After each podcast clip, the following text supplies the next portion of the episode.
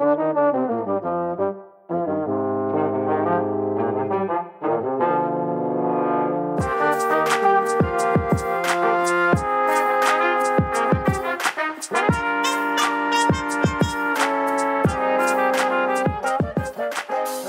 listeners. Welcome back to Weird Era, the literary podcast where we ask the right questions. I'm thrilled to be joined today by Melissa Broder to discuss her new novel, Death Valley. Melissa Broder is the author of the novels Milk Fed and the Pisces, the essay collection So Sad Today, and five poetry collections, including Superdoom. She has written for the New York Times, Elle.com, and New York Magazine's The Cut. She lives in Los Angeles. In her astounding new novel, a woman arrives alone at a Best Western seeking respite from an emptiness that plagues her. She's fled to the California high desert to escape a cloud of sorrow for both her father in the ICU and a husband whose illness is worsening. What the motel provides, however, is not peace but a path, thanks to a receptionist who recommends a nearby hike. Out on the sun scorched trail, the woman encounters a towering cactus whose size and shape mean it should not exist in California. Yet, the cactus is there with a gash through its side that beckons like a familiar door, so she enters it. What awaits her inside this mythical succulent sets her on a journey at once desolate and rich, hilarious and poignant. This is Melissa Broder at her most imaginative, most universal, and finest. This is Death Valley. Hi, Melissa. Thank you so much for joining me today. Hi, Alex. Thank you for having me. So, we are just diving right in. There is this meta quality to Death Valley in that your main character is, quote, here at a Best Western for a week under the pretext of figuring out the desert section of her next novel. How much of this writer writing a novel within a novel is reflective of your own experience writing Death Valley?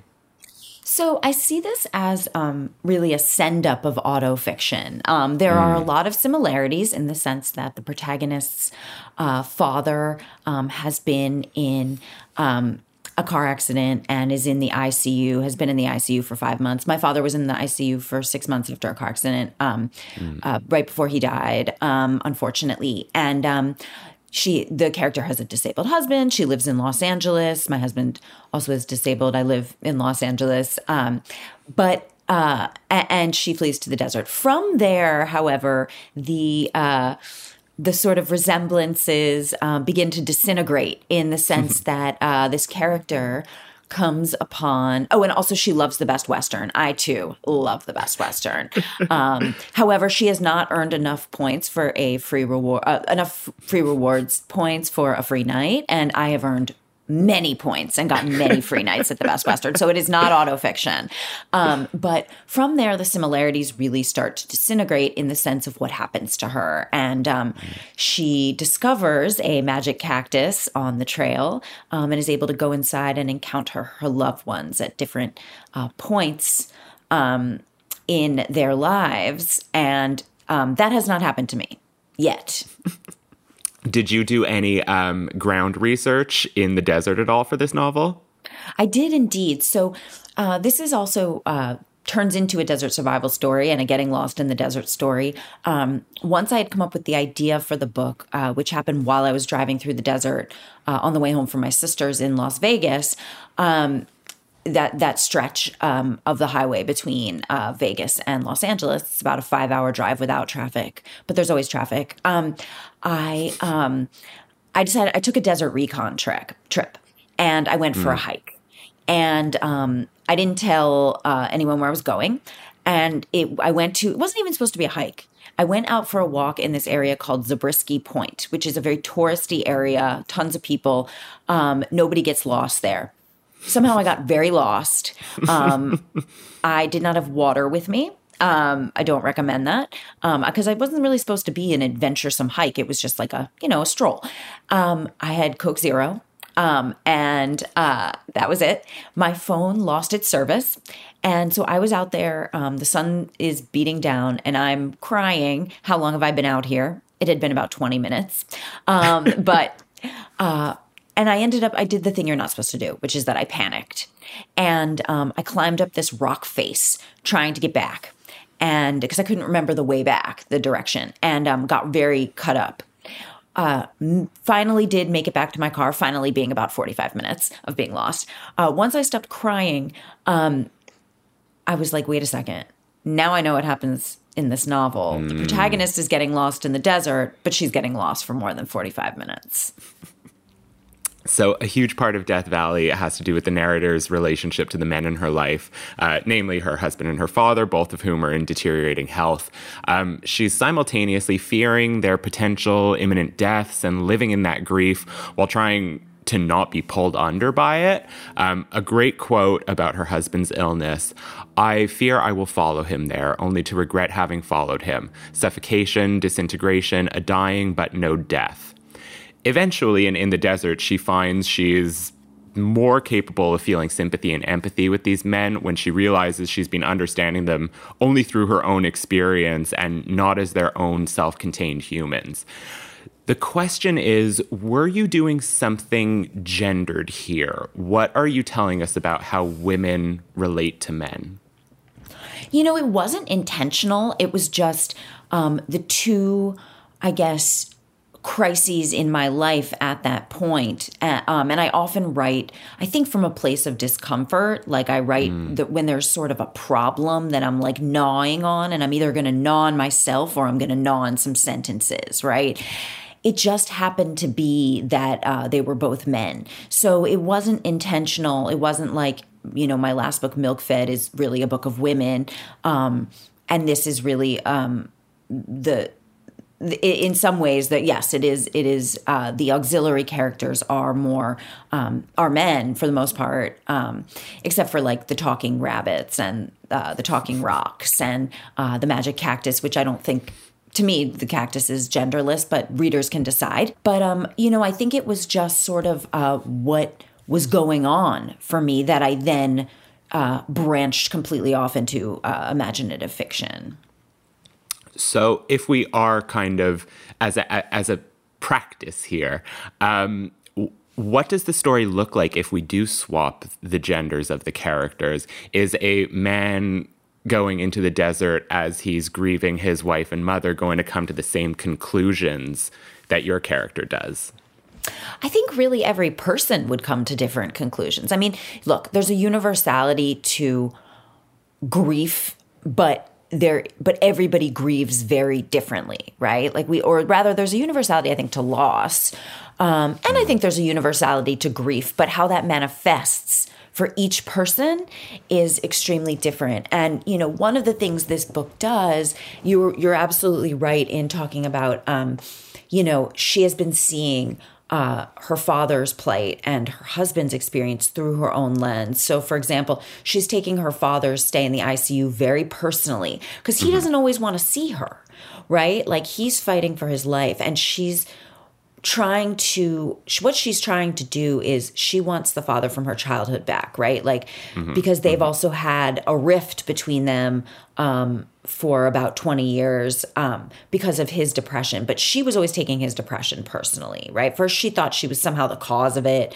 um, then she realized she wasn't the cause of it but she thought she could be bigger than it right and then um, she kind of came to realize she she isn't. Well, now he's in this accident and suddenly it's playing out again where she's thinking, you know, if I can just like say the right things, if I can just connect with him, then like, you know, I can somehow have the father from my childhood back.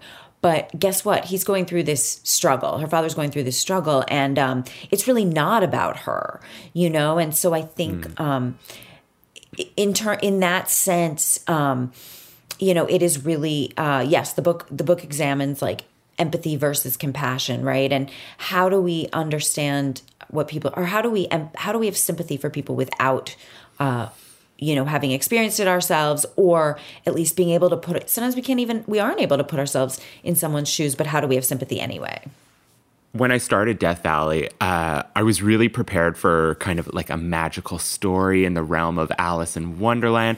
The main character would enter this aforementioned cactus in the desert and be taken into a whole new world. It's not not what happens, but as you said, what follows after the cactus is a literal survival story as she fights for her life in the desert. There seems to be this level of kind of subverting expectations of what a typical hero's journey looks like in Death Valley. And, and I'd love to hear your thoughts on that.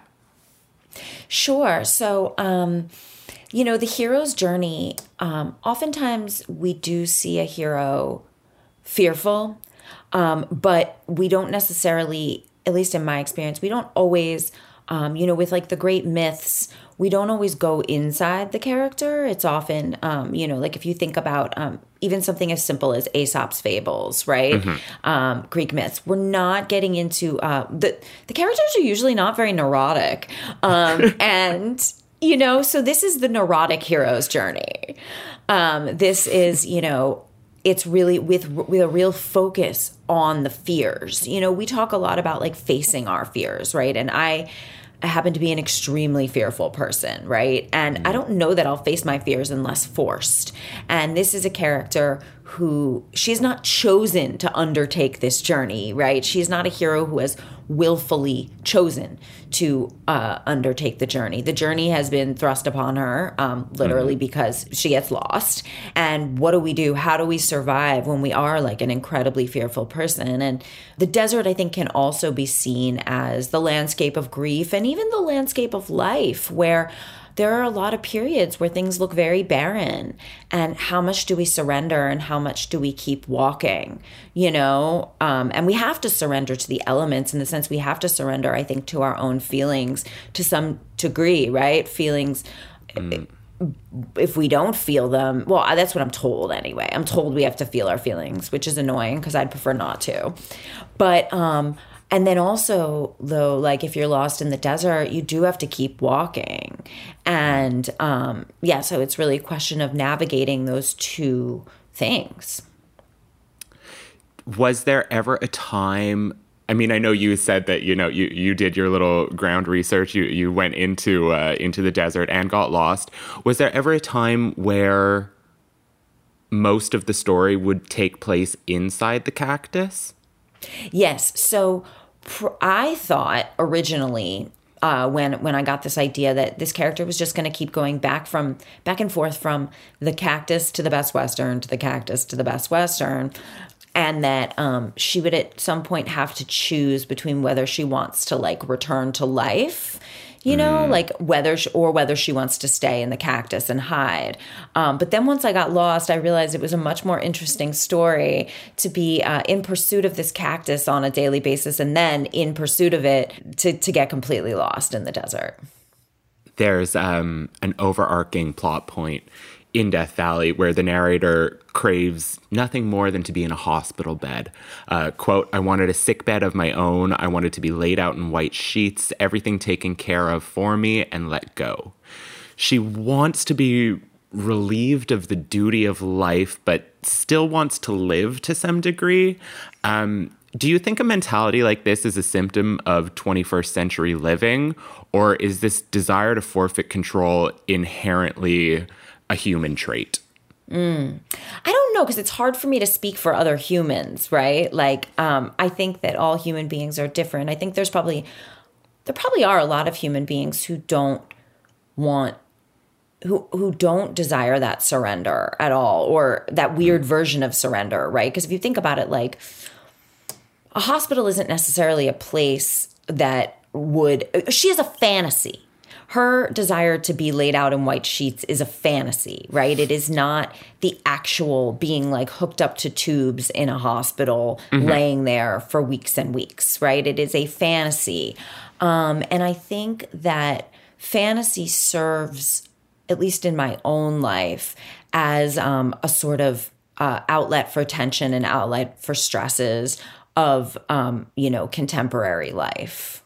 On a personal level, you know, I think I still have that fantasy. Like, I just, there's this desire to, like, it's like, I can't face life until I'm healed, you know, like, I can't, fa- and I'm like starting to sort of realize that maybe the healing is in the living. You know, it's not in the respite from living until I feel okay. And then, you know, until one feels okay. I, I have a very strong desire to take especially like post covid where like mm. you know as a person with like social anxiety there was something very easy about having to only encounter other human beings really like on a computer, you know? But I think that but human beings like we are um we need other people, right? And this there's the stream of life. And um, how do we participate in the stream of life when we are suffering? Right? Like, how do we participate in the stream of life? Like, when we don't feel whole. I can tend to see like injury or uh, discomfort as almost like some kind of failing you know, for myself. Mm-hmm. And I think that this character, you know, there's a line in this book um, where she, uh, there's well, there's a magical bird in the book, Mustache Oriole, and later um, she imagines um, she hears these words, and it, they're said to her, and they say, um, "Wounded bird, do not poke yourself with a stick. An injury is not a defect." One of the most, um, I would say, surprisingly intense moments for me in Death Valley comes in the narrator's first night alone in the desert when she turns her phone off for the first time. She is startlingly alone here, even though she, she's had no service throughout her time in the desert, but her phone is still a comfort and a distraction. We're following her on this journey of unplugging, uh, which quotes like this one early in the novel set up. She says, I live an internet life, one that feels like moving forward, but mostly amounts to its own kind of nothing. Internet is capitalized in this instance. Alternatively, mentions of God throughout the novel go uncapitalized. Was this a deliberate grammatical distinction? And if religion is historically a, a kind of comfort in distraction, is the internet our new God? Um, good question. So the capitalization of internet was purely when I got down to the copy edits and the proofreader uh, capitalized internet. Um, I just simply went with the style guide of Scribner, my publisher, and was like, I, I don't love internet capitalized, but and I picked a lot of there were a lot of battles that I that I chose to to wage back and forth with the proofreader. Proofreaders have it have a hard job because um, they also have to tell you that um, you know that uh, chicken McNuggets were not invented uh, in the year when uh, you have them slated in the book, and I say, well, that's a fantasy, and she's projecting the chicken McNuggets, and you you know you go back and forth. But with internet, uh, the proofreader chose to capitalize um, internet, and I was like, fine, I, and I gave that to her. Um, but uh, with God, I usually use God lowercase. I think it probably it probably originally stems from um, that I'm Jewish, and usually Jews either spell God. If we spell it with a capital G, it's G underscore D, or it's lowercase g because it's like the the name or or the the rendering in words doesn't represent um you know the the actual god right like the god is too mighty to be rendered on paper as God, right? That's right. which is actually interesting because it, it I, it's for whatever reason it's bringing me right now to um, the beginning verses of the Tao Te Ching, where uh, you know Lao Tzu says uh, the Tao that cannot be the Tao that can be named is not the true Tao, right? Like the way that can be named. So this is only a sort of um, a symbol of what you know, a finger pointing at the moon, but um you know this and in in in, in death valley uh this protagonist has a real desire to try to pin down god right? Mm-hmm, as mm-hmm. this sort of uh, resource where um, she knows where to find it right? And there's this desire that um, to sort of she's like i just i just want like one god and i know where to find it so that like because it's it's a desire for safety right? It's a desire for something to hold on to. And then she kept, keeps being told over and over again throughout the book in various ways um, you know that god is is myriad and there are many manifestations and that we can't she can't conceptualize it with her own mind. You know um, god help comes to her right? Like that can be seen in some ways mm. as divine um, through all kinds of earthly forces right that also contain god. Um, and um, yeah so it's it's it's that i guess relinquishing the control of the need to know what god is which is um you know for somebody who is a neurotic hero is a really hard thing to do to relinquish any control of needing to mm. know parenthetical asides go a long way in Death Valley. Um, so much of the narrator's monologues include parentheses that further her lines of thought. Oftentimes, uh, they're at odds with the thoughts that she's sharing with the reader. As a writer, what did these parenthetical moments allow you to explore that straight text doesn't? Um, that's a really good question. I think what happened was um, when I started writing the book, and even when I I was driving through the desert, uh, as I said, you know, home from my sisters. Uh, when I came up with the first couple lines of the book, and there were parentheses there. They just like as they bloomed, as they came to me, there were parentheses there, and then I was like, well this is a fun style you know like this is a like this is this is yes not that i haven't used parentheses in my other books but um i sort of once i introduce you know sort of once i introduce something um or rather like once something appears in the book sometimes i'll work backwards and try to like build it in so that it so that it has been introduced. And this was the parentheses were there and i was like let's use this. And i think you know it can also be said that maybe because this is a very um it is a pretty solo book and an internal book right? Like mm-hmm. definitely. um, right like the de- the journey she takes is is a journey alone although you know we have these other and uh, anthropomorphized uh, elements of nature that she encounters. But I think the parentheses, in a way, serve to reify, you know, this is an internal, this is a pretty internal journey. And then there's the internal of the internal, right? so many novels slash stories slash memoirs about grief uh, don't want to be funny Death Valley is, by contrast, extremely funny at points. I mean, talking to you now, I can tell you are a funny person. Um, when talking about a novel the narrator reads on grief, she states, quote, it was clear that the author had never herself unraveled. Also, she seemed to disapprove of humor in any form, which was another problem because how could a person unravel so humorlessly and not die? If I saw no humor in my unraveling, I'd have been dead long ago. In your opinion, why is humor such a necessary tool for survival?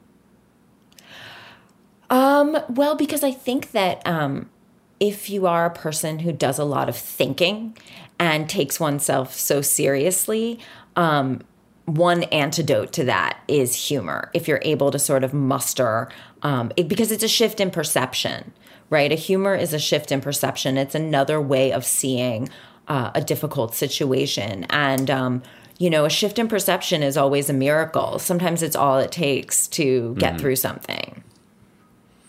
If humor is a coping mechanism, then is a coping mechanism the same thing as a tool?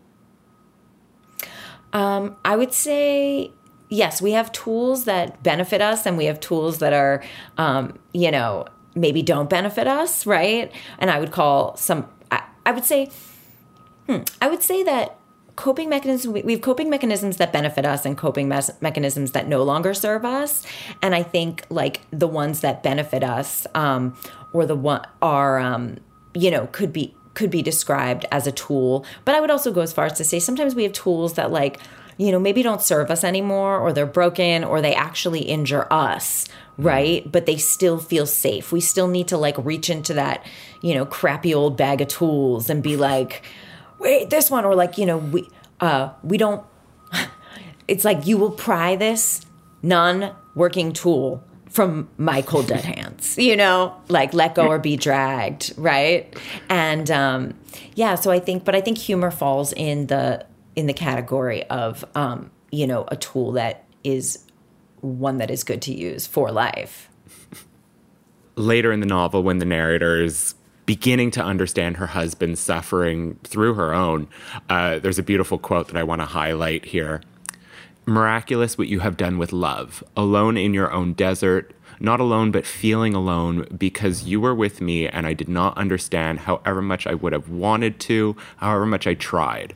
I could not understand until I understood and will forget again if I make it out of here alive it's that last line that I want to talk about here.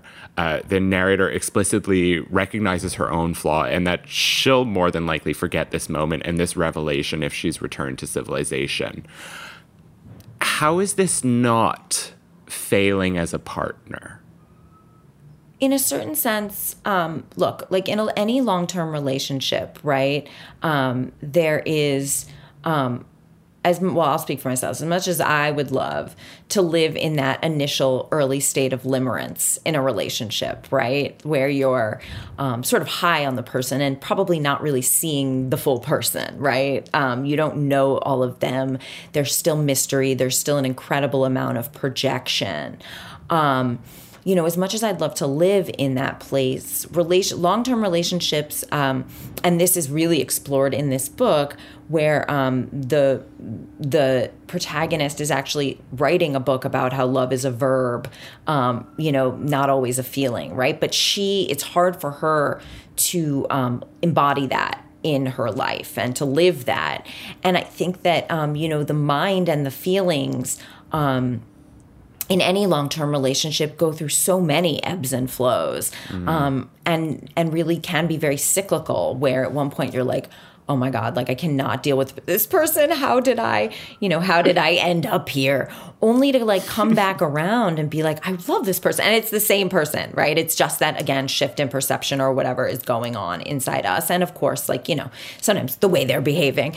Um, but so um, the remembering and forgetting, I think that um, it's human beings like we do forget. We forget, you know, like it would be amazing if we always remembered our epiphanies or we always remembered like okay this has come back around a million times it's going to come back around again you know but um, i think it's hard not to have like blindness or amnesia you know when we are in a struggle and likewise i think that um, the ability to um, really see a person, you know, and to really, um, to really like see clearly um, what someone has gone through, you know, without without even having to put ourselves in that situation mentally, but just to really see someone clearly um, with less of the lens or the the the kind of film of self over mm. it you know that comes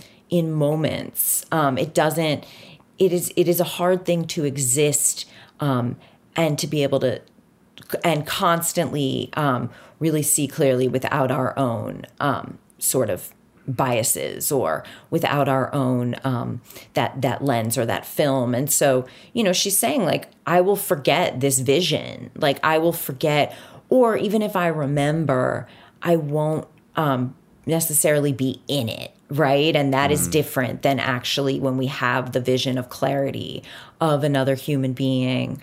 Um, you know it doesn't happen all the time do revelations like that whenever surprise you as you're writing? Uh, yeah, definitely. I write my way into revelations all the time. Um, and it's funny too, because like, I feel like now in my life, um, you know, I just did a, a an event last night, um, mm-hmm. a reading, and um, I was as I was reading, I was like, who wrote this? I really recognize, like I really identify with this now. And I was like, oh, like I was still the same person when I wrote that. You know, it was um so I have a built-in forgetter for my own writing, but also I was like, oh, the issues she's facing in a lot of ways are some of the same issues I'm facing now. Um, and that's what's funny about being a writer too, is that um, you know, and, and the, the writer in the book talks about this that as a writer, your characters go through an arc. They have their like revelations or and it's not that necessarily there is like the neatest ending right? Like none of my mm-hmm. books have like the neatest ending. They don't you know it's they're they're not all heroes journeys in the typical sense of like and odysseus comes home you know and that's it the end. You know it's it's different. And so um but they do have their arc. They do have their revelation. And then they disappear on the last page. But the mm-hmm. author keeps going right and that is i think where the forgetting that we were talking about can come in Hmm. After writing this novel, do you have an answer for the question how do we find comfort in the fact that we will always be alone? Um, how do we find comfort in the fact that we will always be alone? Hmm. Um, that's a really good question. I think, like, you know, like in the vein of the protagonist, um, you know, I too long for a connection with a higher power. And I really do. And I too long for that like one thing that I can hold on to, right? Um, that one conception or that one image of a higher power that I can hold on to that like I'll always know where to find it, right? And um and but perhaps, you know, like it's not to say that that higher power lives only within us. Mm. Um, you know, I think that it's also in the world, like it's in it's both, right? There's a bothness. Um, but um, but the fact that there is that uh, inner resource, right? That there is, and and really, I love the idea that in some ways that maybe we already have everything we need. Mm. This book also explores like the art, like how the, how do we want what we already have? You know, how do we want what we already have? Um, but I think in terms of aloneness, um, you know, like well, it's like well, we I have myself, I have my experience um, you know, I have my inner resources. And even in the face of fear, even in the face of neuroses, like, what if, what if I already do contain everything I need? In the end, this is a novel about love. It's about finding self love, realizing what love means in relation to how you exist with those around you, finding love and just existing. You write, quote, of all the love languages, I think the greatest is to be there. The greatest of the languages to be here for, to have been there with love. Why were you thinking of love in this way when you wrote Death Valley? Sure. Well, so um,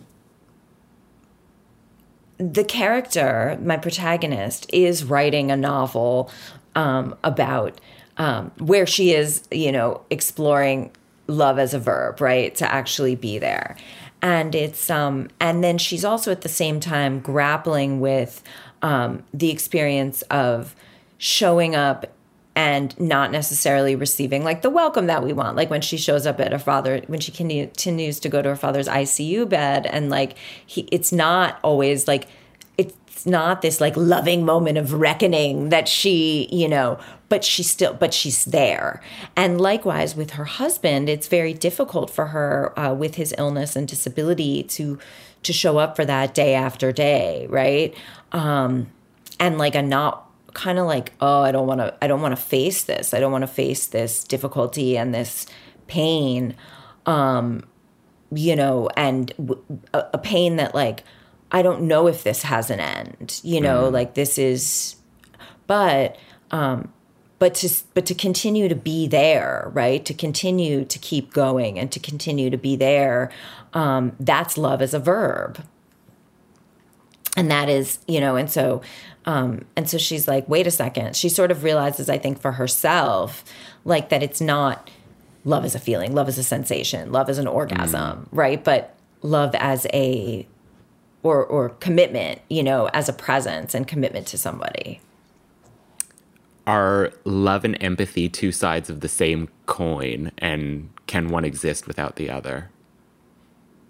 Well, in this book, you, uh, she she and her husband, um, you know, sort of get into an argument about like uh, empathy versus compassion, right? Like yes. empathy is yeah. the ability to feel what another per- person is feeling, and um, and then to have sympathy. Where whereas um, compassion is that sort of sympathetic you know we don't have to have been in that position. We don't have to be able to even like identify with what a person is feeling right to be able to have sympathy which is a much more challenging thing to do. It's much more natural as human beings to have empathy to to, to to say like okay i i see where you're coming from or i mm. feel where you're coming from right? R- rather than just sort of suspending all of that suspending the desire to need to know just suspending the desire to need to feel it and still having compassion still having sympathy.